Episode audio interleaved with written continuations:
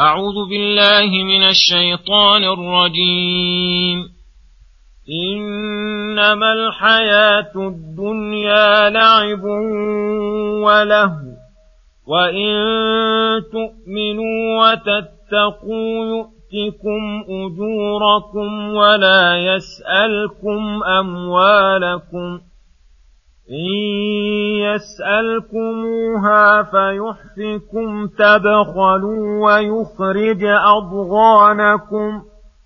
ها أنتم هؤلاء تدعون لتنفقوا في سبيل الله فمنكم من يبخل فمنكم من يبخل ومن يبخل فإنما يبخل عن نفسه، والله الغني وأنتم الفقراء، وإن تتولوا يستبدل قوما غيركم ثم لا يكونوا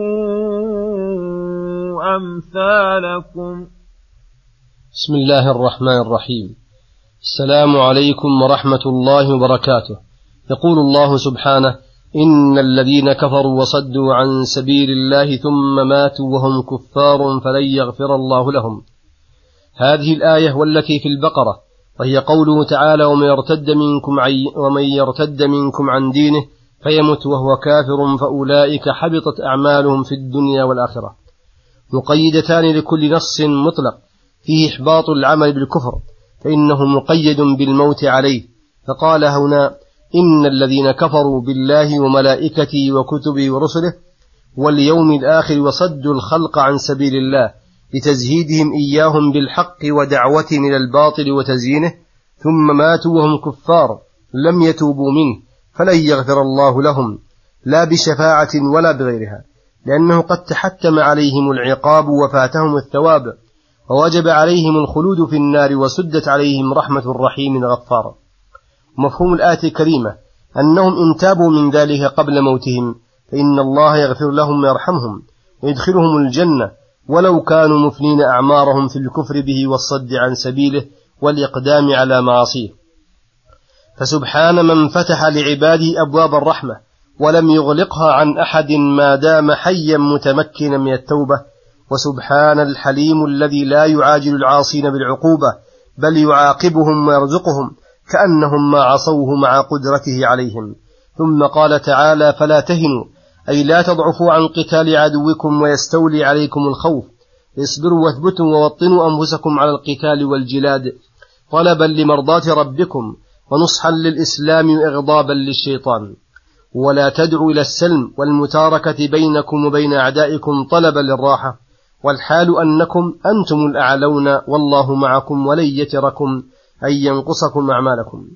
فهذه الأمور الثلاثة كل منها مقتض للصبر وعدم الوهن، كونهم الأعلين أي قد توفرت لهم أسباب النصر، ووعدوا من الله بالوعد الصادق، فإن الإنسان لا يهن إلا إذا كان أذل من غيره وأضعف عددا أو عددا وقوة داخلية وخارجية.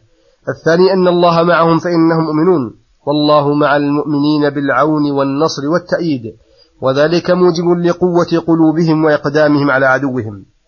الثالث أن الله لا ينقصهم من أعمالهم شيئا، بل سيوفيهم أجورهم ويزيدهم من فضله، خصوصا عبادة الجهاد، فإن النفقة تضاعف فيه إلى سبعمائة ضعف إلى أضعاف كثيرة، ذلك بأنهم لا يصيبهم ظمأ ولا نصب ولا مخمصة في سبيل الله، ولا يطؤون موطئا يغيظ الكفار ولا ينالون من عدو نيلا إلا كتب لهم به عمل صالح، إن الله لا يضيع أجر المحسنين. ولا ينفقون نفقة صغيرة ولا كبيرة ولا يقطعون واديا إلا كتب لهم ليجزيهم الله أحسن ما كانوا يعملون. إذا عرف الإنسان أن الله تعالى لا يضيع عمله وجهاده، أوجب له ذلك النشاط وبذل الجهاد فيما يترتب عليه الأجر والثواب. فكيف إذا اجتمعت هذه الأمور الثلاثة؟ إن ذلك يوجب النشاط التام، فهذا من ترغيب الله لعباده، وتنشيطهم وتقوية أنفسهم على ما فيه صلاحهم وفلاحهم. ثم يقول سبحانه: إنما الحياة الدنيا لعب وله. الآية. هذا تزهيد منه تعالى لعباده في الحياة الدنيا بإخبارهم عن حقيقة أمرها بأنها لعب وله، لعب في الأبدان ولهم في القلوب، فلا يزال العبد لاهيا في ماله وأولاده وزينته ولذاته من النساء والمآكل والمشارب والمساكن والمجالس والمناظر والرياسات، لاعبا في كل عمل لا فائدة فيه، بل هو دائر بين البطالة والغفلة والمعاصي حتى يستكمل دنياه ويحضره أجله. فإذا هي فإذا هذه الأمور قد ولت فإذا هذه فإذا هذه الأمور قد ولت وفارقت، ولم يحصل العبد منها على طائل، بل قد تبين خسرانه وحرمانه وحضر عذابه. فهذا موجب للعاقل الزهد فيها وعدم الرابة فيها واهتمام بشأنها. إنما الذي ينبغي أن يهتم به ما ذكره بقوله: وإن تؤمنوا وتتقوا لأن تؤمنوا بالله وملائكته وكتبه ورسله واليوم الآخر وتقوموا بتقواه التي هي من لوازم الإيمان ومقتضياته، وهي العمل مرضاته على الدوام مع ترك معاصيه.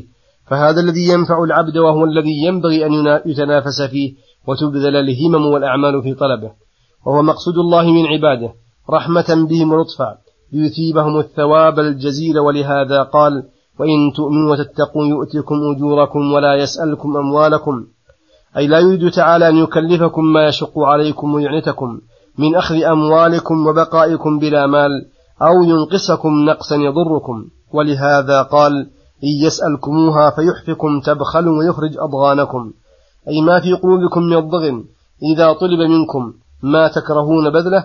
الدليل على أن الله لو طلب منكم أموالكم وأحفاكم بسؤالها أنكم تمنعون منها، أنكم تدعون لتنفقوا في سبيل الله على هذا الوجه الذي في مصلحتكم الدينية والدنيوية. فمنكم من يبخل، أي فكيف لو سألكم وطلب منكم أموالكم في غير أمر ترونه مصلحة عاجلة، أليس من باب أولى وأحرى امتناعكم من ذلك؟ ثم قال: ومن يبخل فإنما يبخل عن نفسه، لأنه حرم نفسه ثواب الله تعالى وفاته خير كثير، ولن يضر الله ولن يضر الله بترك الإنفاق شيئا، والله هو الغني وأنتم الفقراء، وتحتاجون تحتاجون إليه في جميع أوقاتكم لجميع أموركم. وإن تتولوا عن الإيمان بالله وامتثال ما يأمركم به يستبدل قوما غيركم ثم لا يكونوا أمثالكم في التولي عن أمر الله، بل يطيعون الله ورسوله ويحبون الله ورسوله، كما قال تعالى: يا أيها الذين آمنوا من يرتد منكم عن دينه فسوف يأتي الله بقوم يحبهم ويحبونه. وصلى الله وسلم على نبينا محمد وعلى آله وصحبه أجمعين. إلى الحلقة القادمة غدا إن شاء الله، والسلام عليكم ورحمة الله وبركاته.